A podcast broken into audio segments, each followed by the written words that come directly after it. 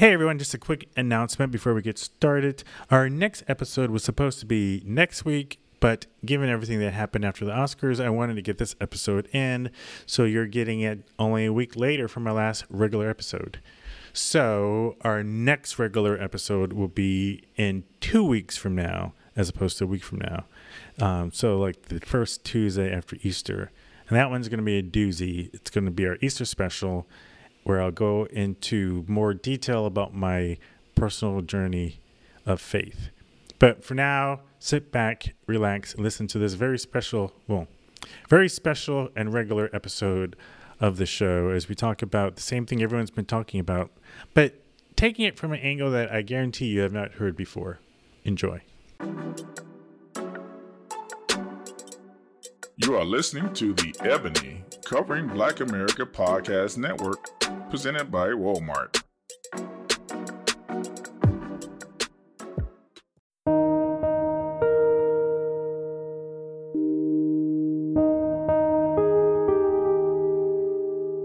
March 27th, 2022 is a day that will go down in infamy as the day of the slap heard around the world. Will Smith, international superstar whose entire career had been painstakingly crafted and molded as the quintessential paragon of Hollywood leading man, was, in a single moment, devolved into your everyday hoodlum Negro. That is the possible perception one might have if you spoke to a number of white people that evening. Ask a bunch of black folk what they thought, however, and you'll probably hear something along the lines of a few of these prominent luminaries in the black community. Now, I would define tonight as a success. Okay. It was a great night tonight. Okay. What did First you? of all, I seen a man stand up for his wife, which we don't see that much anymore. That made me have hope. We live in a world where people need to know that there's a possibility they can be hit in the mouth for saying stupid shit, racist shit, insensitive shit, bigoted shit, and ableist shit. If someone speaks negatively about my wife's medical condition, I'm smacking the fuck out their ass. Fuck is you talking about? But I love to see somebody, anybody of any race protecting a black woman. And I feel like a lot of y'all's critique behind this rests on the assumption that black women are not worthy of that protection.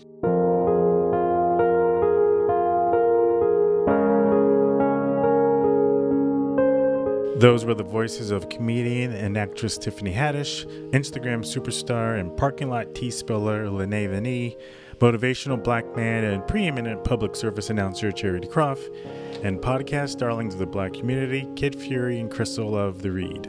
They all share the sentiments that many black people, particularly women, had.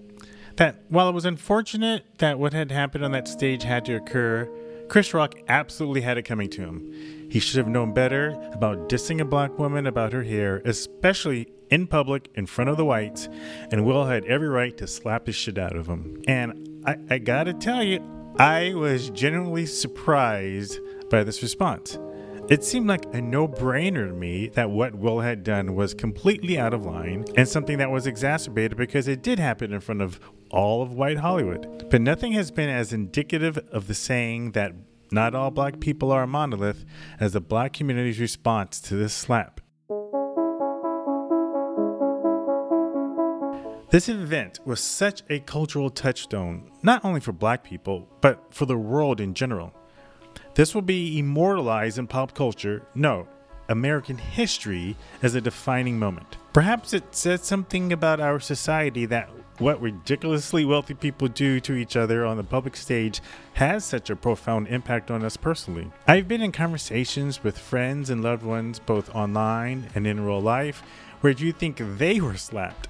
So many of us had a visceral and even somatic response to Will slapping Chris. But right or wrong, we feel connected to these people especially when they put so much of their lives on blast for the whole world the way that Will and Jada do. And because it was such a significant touch point, particularly for the black community, it feels like something we should address. Except there are two big issues. First, even though as I write this script, it's been less than a full week since that slap happened, man, people were already tired about talking about this topic like five days ago. Lord have mercy, everyone and their mama has had a hot take on the slap. And just about every time any podcaster I've listened to has talked about it, they mention how sick and tired everyone was about talking about it. which of course didn't actually stop them from adding to the plethora of people talking about it. So, even if we did talk about it, I don't know what the hell we could bring to the conversation that would be any different than what you've already heard.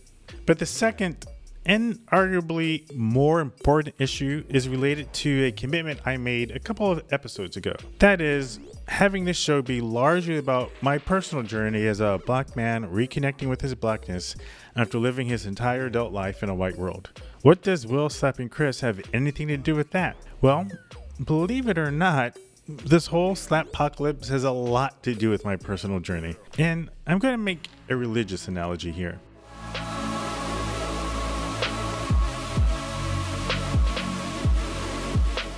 In the Christian world, when someone becomes a believer, they are often called a baby Christian. Their love and passion for Jesus Christ are real, authentic, raw, and often still forming. There are aspects about the Bible or Christianity they haven't quite figured out or come to grips with. And frankly, there are lots of aspects of the faith they still don't know. There's no denying their commitment or passion, but you wouldn't have one of them get up on stage and give a sermon. In many ways, I feel similarly with regards to issues that are so core to the black community.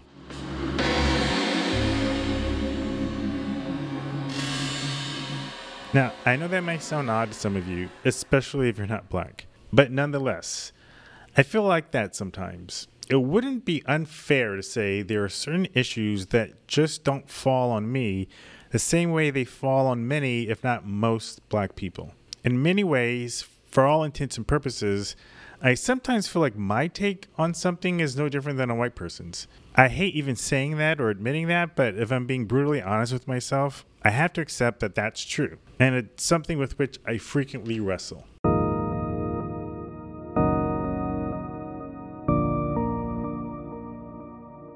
When Chris first made that joke about Jada, not one part of me felt like it was a diss on her as a black woman. The connection to her hair as a black woman didn't cross my mind for even a nanosecond. In fact, what did cross my mind was that it was actually kind of a compliment. Demi Moore, who was the star of G.I. Jane, looked amazing in that movie, and she was a total badass. I couldn't for the life of me see how comparing Jada to her was a diss. Add to that, I don't really follow Jada Pinkett Smith. I mean, I've seen a few episodes of Red Table Talk here and there, but it's been a few years since I've tuned in, and I haven't even bothered to check out the entanglement episodes. And I sure as hell don't follow her on Instagram. So I honestly had no fucking clue that she even was dealing with alopecia. So yeah, Chris's joke to me seemed utterly tame as Oscar jokes go. But as I heard what other black women had to say about it, it was like the scales falling from my eyes. Oh, Ron. So, you've asked me to comment on this Will Smith, Chris Rock, Jada Pinkett Smith, Oscar situation and my personal feelings about it.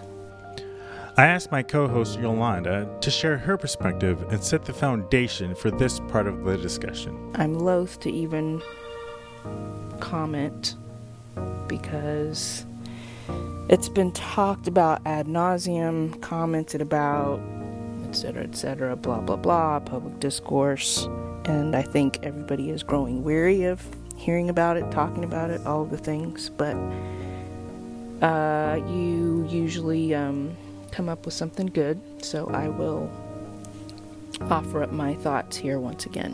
What I have said and maintained is that because people have said, oh, Chris Rock didn't know she had alopecia. I believe he didn't know she had alopecia, and I have maintained that regardless, I think he should have known not to choose to make a joke about a black woman and her hair.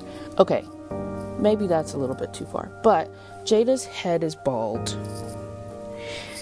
Any woman who has a bald head has a reason for having a bald head in this society black, white, Asian, whatever.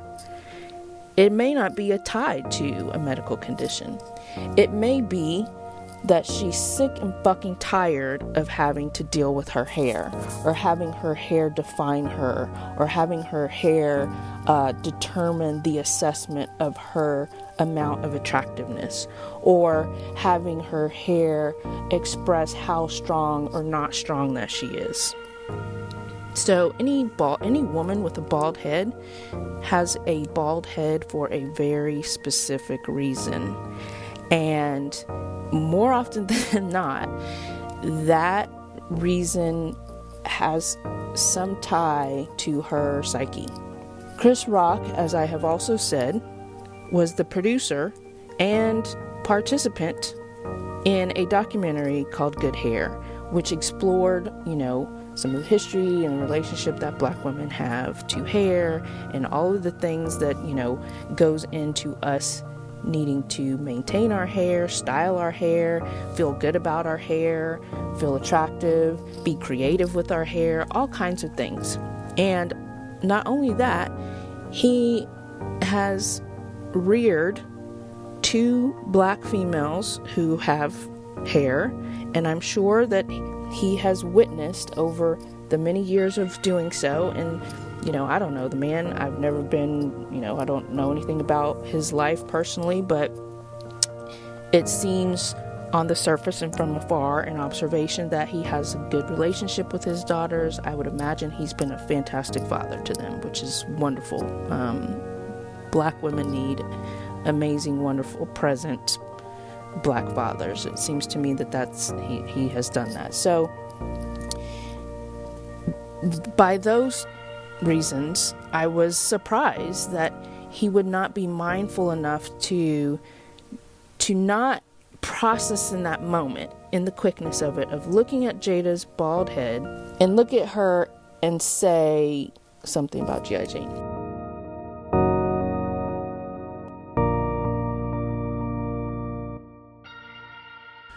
The documentary Good Hair had a profound impact on my life in a way.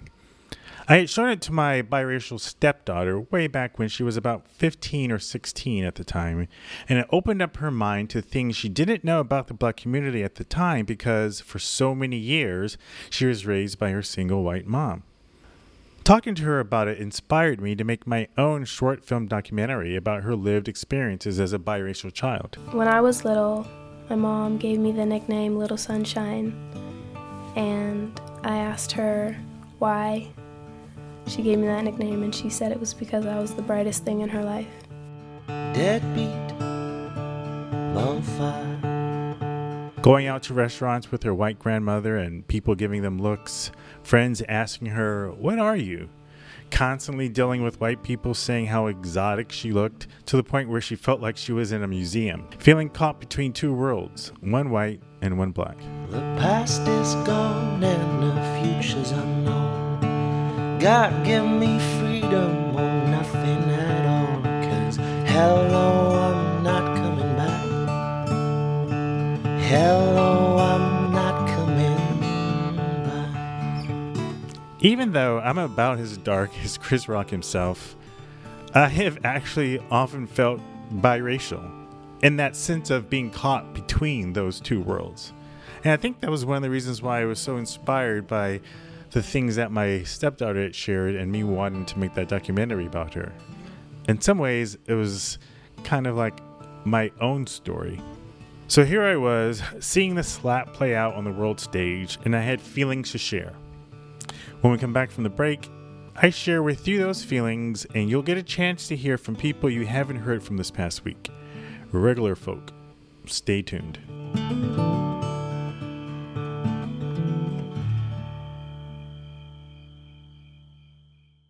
So I was ready to get the conversation going about this whole slap. So I went to the Black Employee Slack channel at my work, the tech company HubSpot, and posted this tweet from Nikole Hannah-Jones, author of the 1619 Project. I'm tripping that you can assault someone on live television on stage at the Oscars and just take your seat and watch the rest of the show. Unquote. Now, if you're if you're wondering what a Black Employee Slack channel is, All that is is uh, an employee research group, uh, an opportunity for people in a particular demographic to be able to feel safe in an environment to share their thoughts and feelings.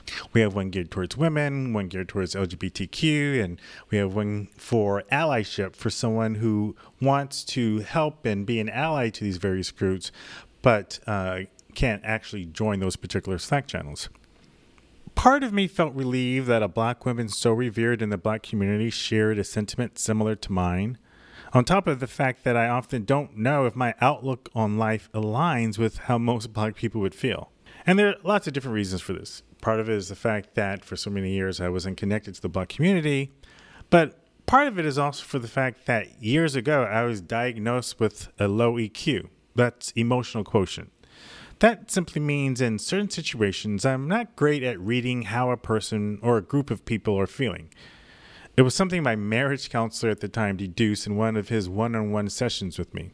After years of counseling, reading a bunch of relationship books, and watching a whole lot of Tony Robbins videos, I'm way better at it than I once was. Even so, every now and then I feel like I miss cues. And it wasn't long before the brothers and sisters on that Slack channel started chiming in. And it was then I had the first clue that my take on it was probably not as popular among black people as I originally thought it might. Whereas I felt like it sucked that this happened between two black men in front of so many whites. There are quite a few people, both on this channel and, as you heard in the clips above, didn't give a flying frack about what white people thought. In fact, this respectability politics that so many black people had was something that many of us want to stop. And it was actually on this thread where I first saw comments about how this comment was not just a diss on Jada, but just another example of black women in general being disrespected. And it was great to finally see a black man stand up for not only his wife, but black women in general. I mean, I think for me, um, I have a, I wouldn't say unique perspective. I mean, mm-hmm. as a black woman, right? Um, I feel a certain type of way. I also have a form of alopecia, right? So um, I believe the one that Jada has is alopecia areata, which is your hair can actually grow back, but mine actually is different. It's a scarring alopecia. So hmm. um, if I lose mine, I don't get it back. That was the voice of Sade. She's a video producer at HubSpot, and she also happens to be an improv comedian. She was one of the first to chime in on the Slack channel to say she appreciated the slap. She was one of the three people from that Slack channel I invited on the show to share how they felt.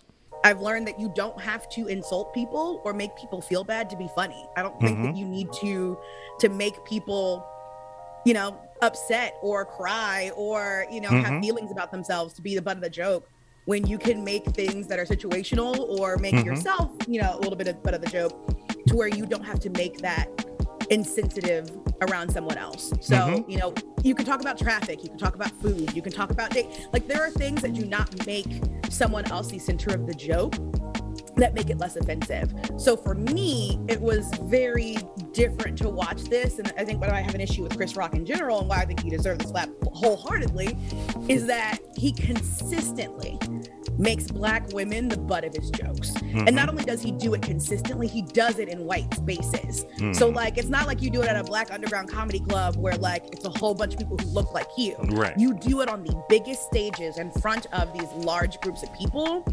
And if anything, I expect black people to protect black people. Mm-hmm. Point blank period.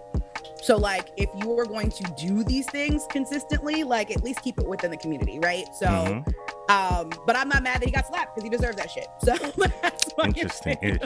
do you think he knew she had alopecia? And if she if he genuinely did not know, and people say, Oh, how can you not know? I didn't know. Which, you know, if you listen to my podcast, maybe you're, you're not surprised I didn't know. But I didn't know. But I've listened to other people who didn't know. Um, I think we have this expectation that just because someone has a million followers, two million, whatever, they put out an Instagram reel, the whole world knows. Like, lots of people don't watch Red Table Talk or follow her IG. They, and he made it legitimately not know, not know.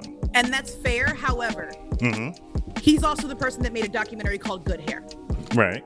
So, if you should know in general not to discuss black women's hair, but in general, most. So you've never people, heard? Okay, go ahead. Even if you don't know, but I'm just saying, even if you don't know, right? I don't really know a lot of women. Yes, there's some women who flat out shave their head because they look good in a bald Right. head. Yes.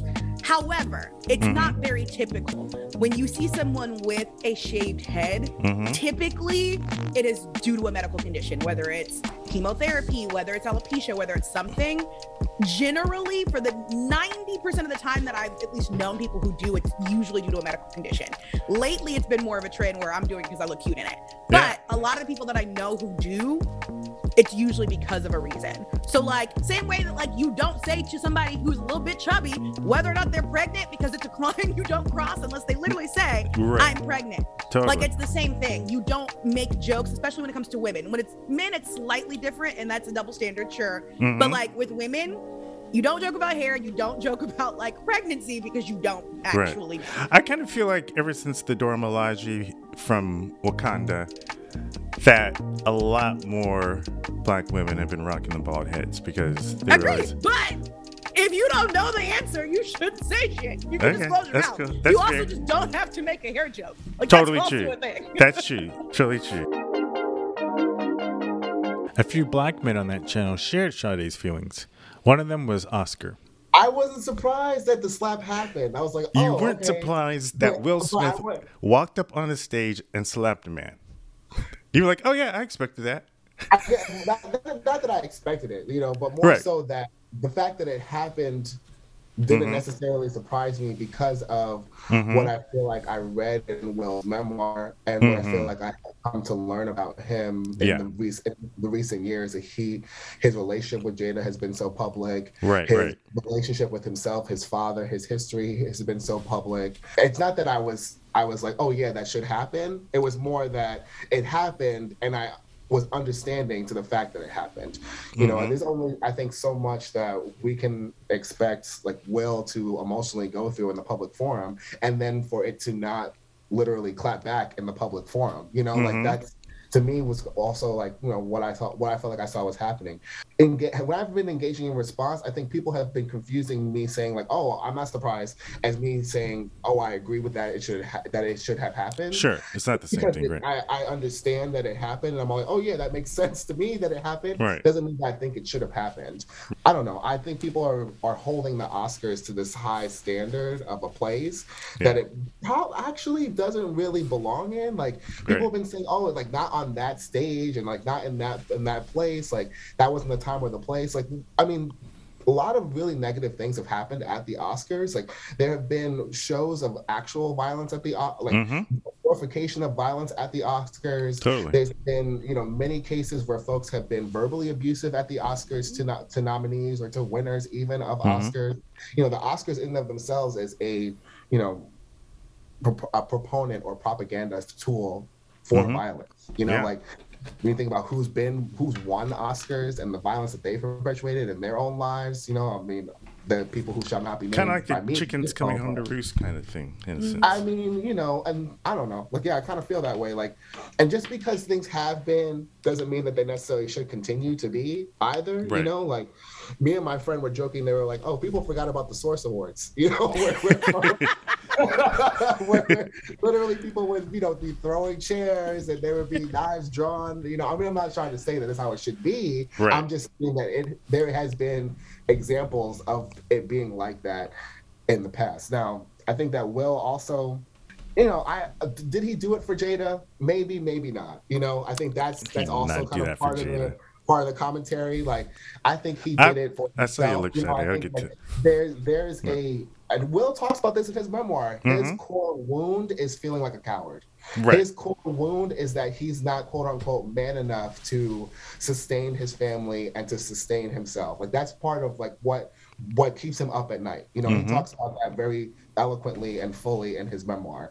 And I think for him in that moment, the same way he didn't stand up. This is a spoiler. If you haven't read the book, you should read it. But this is a spoiler. It's early in the book, so you know, if he didn't stand up to his father when his father was abusing his mother, Mhm. he holds that wound everywhere. And I think in that moment, he was all like, "Oh, I'm not standing up for my wife the way I wasn't, the way I didn't stand up for my mother.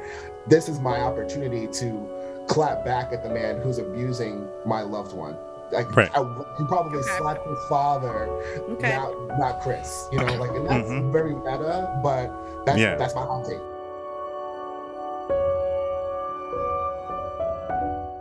When I read the sentiment shared by Oscar, Sade, and a few other people on that thread, I went back to that place in my soul where I felt like, oh shit, I'm the black sheep in this crowd.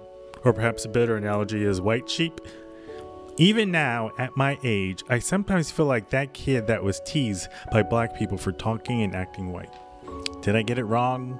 Should I just shut my mouth? Should I, like the white people, just sit this one out because, you know, I'm like that baby Christian I mentioned earlier? But whenever I feel like that, every now and then I hear or read enough takes by black people similar to mine. Whether it's Black Twitter, think pieces by prominent black athletes and comedians, or a fellow colleague at work. I found it completely unjustifiable. That's Michael, a designer at HubSpot and one of the few brothers on that channel whose take was more in line with how I was thinking and feeling about the whole situation.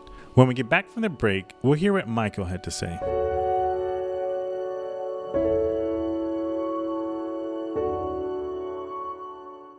Welcome back. As promised, here are the sentiments of Michael, the designer. I mean, I know there's a lot of nuance, and you know, I don't know how much time we have to kind of go into it, but I look at it like I find the joke debatable. Like, yes, it was in poor taste, but um, his response to it, like, I found that like completely like out of line and out of control. The way I was analyzing it, like, how do we as a people like respond when we feel disrespected? You know, not threatened, but disrespected. Right. So, like, the way so that's why the way the way he kind of approached it to me says that there is a lot of uh, like security issues, like sensitivity issues that he has that he has not been able to uh, properly uh, analyze for himself and understand. And like, how do I explain it? So I feel like he did it for himself, first of all, because in that type of situation, like you know, we all, as we all know by now, he was laughing at the joke until he saw Jada's reaction, and I think his relationship with her is, is creating some kind of like I need her approval for things. Like I need to make sure she knows I can protect her, and that kind of reinforces feelings in himself that he is not a man because he's not able to protect. He's not seen as a protector. Like we've kind of, um, you know, he I think he mentioned somewhere in his memoir like he wanted her to see him the way she um, she looked at Tupac, and I think that kind of like affects his perception of himself. Mm-hmm. And if we notice throughout his career, he's always been seen as like the guy who's not been violent. I think he was at the Grammys a couple years ago and he mentioned, "Oh, I never had to swear to sell records." Like he always came across as this cool dude, this relaxed dude. But I think it's recently it's created this perception that he's been seen as weak. You know, Mhm. like during the whole like red table talk, like when it's revealed like things about his marriage, it's created this perception that you know he is like pretty much like not in con- he is not he is not the the the force and control in the in the relationship between him and Jada. Right. And I think like that created a situation where he felt he needed to prove himself. And he tried to do that by making an example of a black man that is smaller and shorter than him. And he did that knowing that he wasn't going to get a response back because he was at, you know, uh, um, the situation where like he wasn't going to be reprimanded for. And I found that very like abhorrent, and I, I lost a lot of respect for him because of that.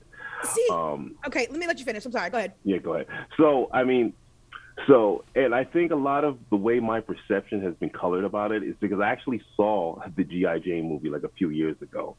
And that, if you saw that movie like in its entirety, like, it was really about, you know, a woman who is joining the military, you know, uh, that's male dominated, and against all odds, she kind of proves herself. You know, she is being able to do the same thing as the men, been able to kind of like prove that men can kind of kind of go through the um the the regiment, the training the same way as men, and it became like a very empowering movie. Like to me, it kind of I liked it. It kind of changed my perception on things. So my perception of the joke itself that it wasn't an insult in, in a way like you know like kind of disrespecting her, but basically saying that she is also a badass female. You know what I mean? Like she looked at he looked at her like okay this this is a woman that I could see her starring in a movie where she overpowers the men or proves herself to the men in that kind of situation. So and I know that's kind of people have different perception on that, but for me the main thing was like why didn't Will have a joke of his own? Like he's a black comedian too. He came up in that era where I mean, how many seasons was Fresh Prince of Bel Air? Like he had mad fat jokes for Uncle Phil. I mean, I you I also I know you saw like there's another viral video going around about Will making a fat joke to someone in the audience. Like he had jokes of his own. Like there's different ways to respond to that situation. He could have had a joke for Chris, um, you know, during his acceptance speech. He could have just said something about how I love Jada. She supports me. She could, he could have been in the audience, like holding her hand. He could have talked to Chris after the show. Like, why the slap? Like, why did you have to act like you're a tough man in front of the world just to prove that you think you can protect her? Like, there are other ways to respond to that situation. So that's why, for me, I felt like him trying to like prove himself by doing something like that was completely out of line and i think that says a lot about his insecurity about himself and that's something i think he needs to address in his own private way but you know i just think that was completely uncalled for so that's just my perception Sade's chomping at the bit here. I am. I Go took notes because I have lots of things to say. Yeah. Uh, First, um, the laugh. You cannot control someone's reaction to things. Like I've seen people who, in death, have Laugh. said different things to things, right? That were not what you would say in a standard reaction. So, like, I don't know if that laugh was ha ha ha, I found it funny, or like ha ha ha, you gonna get a reaction to this. I also don't know if you've seen the 2016 Oscar speech. So that was the whole Oscar so white thing. Yeah. So like the joke to Jada then was not a positive joke. It was yeah, actually that's worse yes definitely it Exactly. was it was why are you're not even nominated? You Yeah. mad because your husband didn't get nominated. It was an Yeah. insult to her. So Yeah. I do not think that his G.I. Jane comment was a, oh, I find you empowering and wonderful. It was not. It was absolutely a dig to her. Mhm. Absolutely an insult to her versus a, oh, I think you're so great. It wasn't. Because I think that's why Will doesn't excuse, yes, the like I again, I think again, I, I think he deserved to get slapped, but I don't know if I necessarily think that it should have happened then in that moment. I do Yeah. think it was a little bit of an a, a- aggressive reaction, but I know Will sat there and was like, I'm waiting for some shit to pop off because I know you have a slick mouth against me and my wife. Mm. Period. Because it's not the first time that Chris has put his wife's name and his name in his mouth. So Mhm. that's why he had that reaction. Yeah. I do agree that it was a visceral reaction, but again, I think it's like when you already have this feeling, this adjustment, this like, you know what I mean? Like it's it's you. I don't. Like I definitely been in a situation where I'm like, you know what? I'm ready to throw up. Like say something, pop off, see what's gonna happen. Like Will also is front. Like he's he's never. And I don't know. I haven't read the book, so I I don't know. But like again, I don't get me wrong. I am. I am publicly, you know, I, I can present in one way, but like I'm also from the hood. So like Mhm. pop off on me and see what's gonna happen. Like it's just no, I hear you. I mean, like, I just hear you. No, no, I like. I, I'm, I'm with you on it. You know what I'm saying? And that's why I, I, the joke is debatable. Like I could definitely see your way, and so, but my whole thing was like, why, why then, and why that response? You know what I mean? Like because there are other it was- ways. that was it. No, It was- but that was see, it. but like, but like now you made the whole show about him. You know, like I, I, I I read some stuff about like the the people who did the summer show show, like the the, the producers. They were completely heated. Like, yo, you overtook our moment. The Serena Williams, the the the, the Mhm. Williams Beyonce. sisters, they left. Yeah, they left early because they were like, you know, the whole. You made the whole thing about yourself. Like the entire award show is now about this situation. So that speaks to me about a level of narcissism that he has that But he's I not able that to moment overtake he decided I'm gonna do No, slap, but, but, but see, but that's but that but yeah, but that's but see that's what I'm talking about. Like control is important. You know, like if you Actions if you were to do that, if you were to if I was to do that, you know, at my job, you know, I'd be fired. If I was to do that in the government building, I'd be arrested. regular, if I was people. to do that in the street, you probably get shot up. You know, I know a lot of people that have been killed in that same situation. Like, oh, oh, you know, you stepped on my shoes or you hollered on my girl, shots rang out. You know what I mean? And at the end of the day, we don't even know why or what happened. All we know is the end result. You know, so I think in a situation like that, like, like you're right. Maybe you know he was laughing, just kind of pretending, but like self control is important. Like there are there are ways to like look at that, like, and, and that's why I mean that's why I think the black comedian stuff is important. Like he's from that era, like he knows what that's about. So he knows, okay, you know what? I know you got jokes, but I got a way to handle it. You know, like And that same You- effect, then, why then is Chris Rock consistent, like I said before, in a stage in front of a whole bunch of white people, ah. bringing up black people and degrading Yeah. black people, specifically black women, But, but no, on but he's big stages like that? No, let's bring right. it. Let's bring Oscar. Did you have anything to say? I want to make sure. Yeah, you're, you're Yeah, sitting there no. quiet. I, I'm, I mean, I'm enjoying the show. Yeah, yeah. Well, let- You let me- like, let- which is what, which is what the whole thing was to me. The Oscars is a performance. You know, like Yeah. we're there to celebrate performance. I enjoyed the show.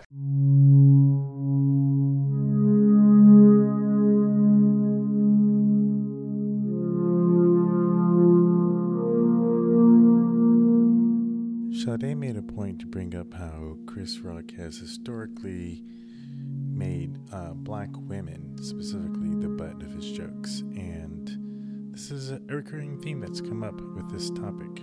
So much so that uh, Yolanda spoke to it in depth in her recording that she made for me.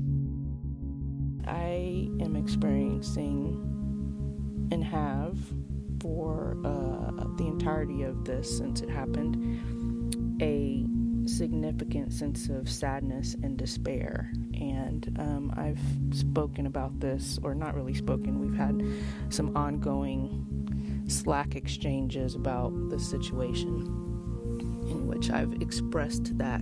Um, and the more time goes, the more I am sad about it. And I mentioned to you that it um, brings a sadness to my core. Um, I feel, you know, I looked up the term despair and it included hopelessness, and that's how I'm feeling. I mentioned to you that um, part of this is uh, tied to coming off of the week long major attacks um, on Ketanji Brown Jackson during the Supreme Court nomination hearings, and um, that was particularly distressing for myself. You know, I I said I can't really speak for all black women, but I can speak for my own feelings, and it's those attacks felt um, traumatic. And I said to you at one point, it's it, it's it's it's it's a deep wound. It's something deep inside and to the core of my being, our being, black women's beings. And it's it's this thing that is tough to describe, but it is akin to that feeling that we all have when we watch these police brutality videos because it is an attack on your being, it is an attack on your humanity, it is an attack on your soul, on your existence. Um, and that's what those hearings felt like. So, you know, that, that uh, came just prior to Oscar night. And so then Oscar night happens, and if I'm being perfectly honest, after I've, you know, had some time to reflect on it, so Chris Rock made this joke, and the joke itself, by itself, was not a, a really bad or super demeaning joke just on its face. Everybody has mentioned, oh, you know, he's he was making a reference to a movie which Demi Moore was in, and you know, she was a badass in that movie and, you know, she was deemed very attractive and strong and all of these things. And really, it was a compliment.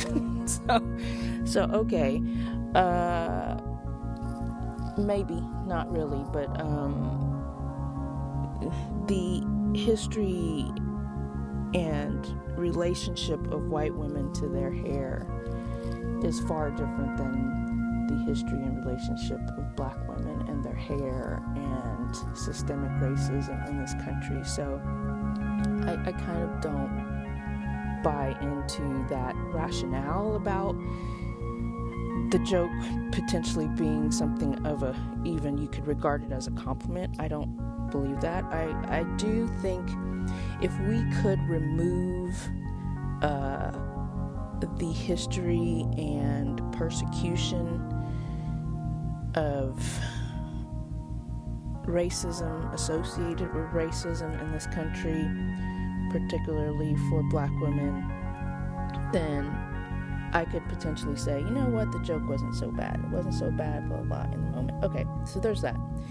Despite all of the discussions and rationales and logic and arguments surrounding whether or not Will's actions were right and the responses were right.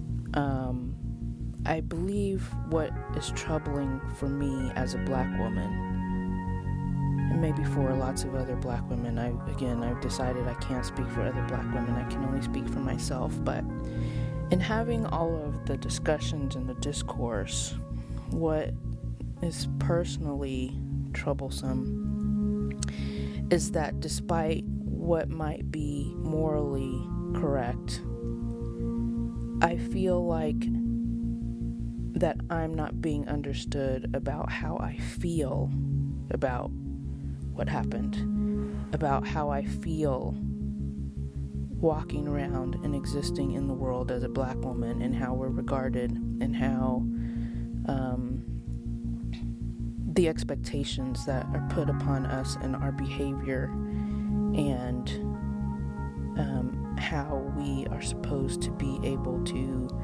um, take the different things that come at us in the world and live up to them. And we are never allowed to you know be in a position of needing some I don't know regard or protection or care or you know I said at one point as a black woman I would love a little TLC a little love a little protection um, understanding um, empathy all of those things, and it feels like none of that is forthcoming, and in fact, it seems a bit like the opposite.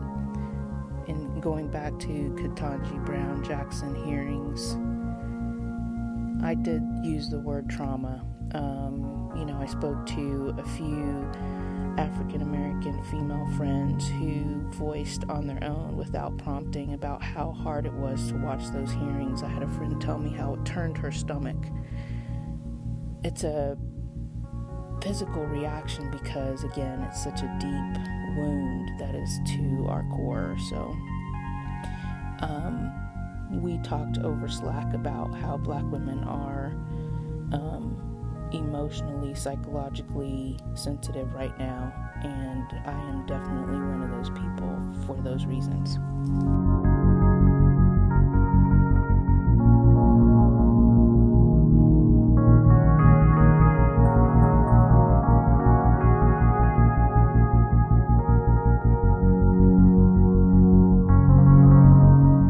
Will Smith slapping Chris Rock on an international stage has got to be one of the most fascinating sociological experiments in the modern world. You just heard Yolanda share how the fallout from the slap yielded a traumatic response from her and her friends. We've seen this trauma play out in so many ways, and I know it's had an impact on me in all the ways I mentioned earlier. That feeling that I would be judged as a black man based on my response. But there's one more way in which Will's response scares me.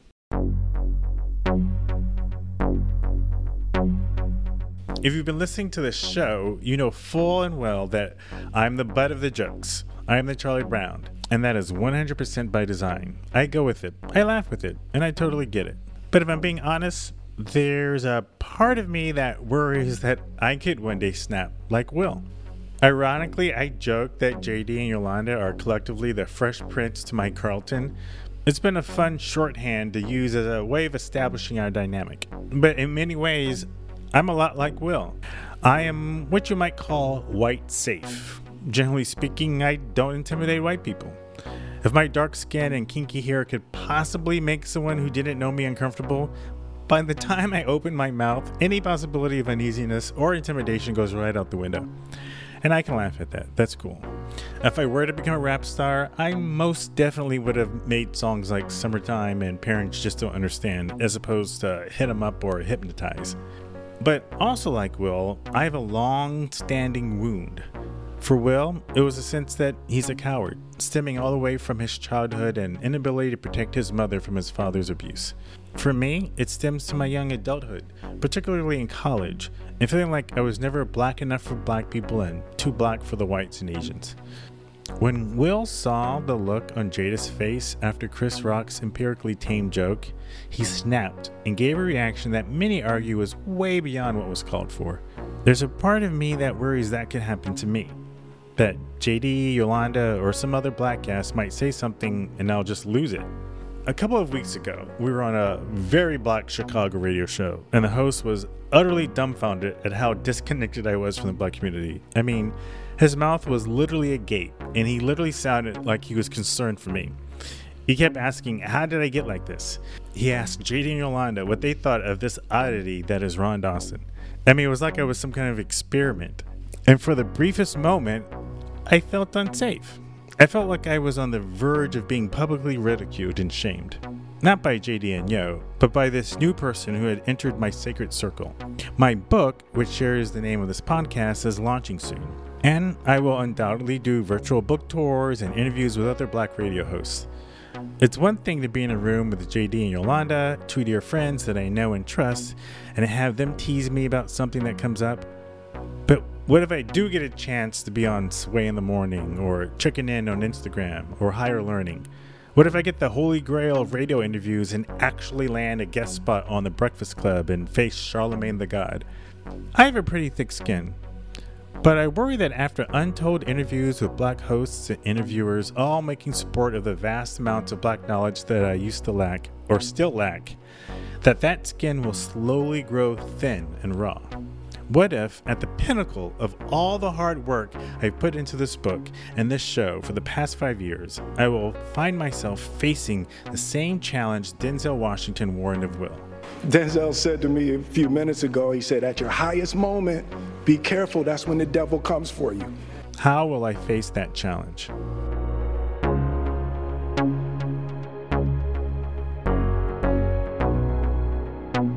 It's safe to say Will faced that challenge and lost.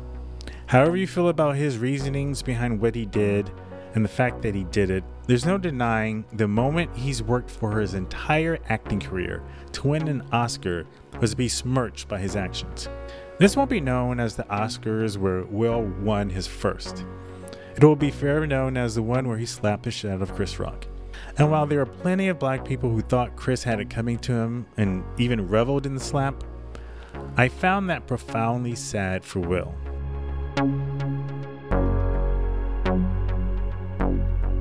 I can't say for 100% certainty that after a year of doing this podcast and laying all my shit bare, on top of a book tour where I'll do the same, that I won't also reach a breaking point. I do think it's safe to say there's probably no chance of me ever slapping Charlemagne or anyone else for that matter, but I could see myself yelling and dropping a bunch of F bombs. Although, knowing me, I'd probably chicken out and say frack instead of fuck. Uh, and it won't have quite the same gravitas. Until such time as that may or may not happen, I hope this show continues to be a vessel of love, compassion, understanding, and empathy. And most of all, a respite and safe haven for all those out there who feel like you don't quite fit in. Everything goes my way when I want it to. Everything rises above the.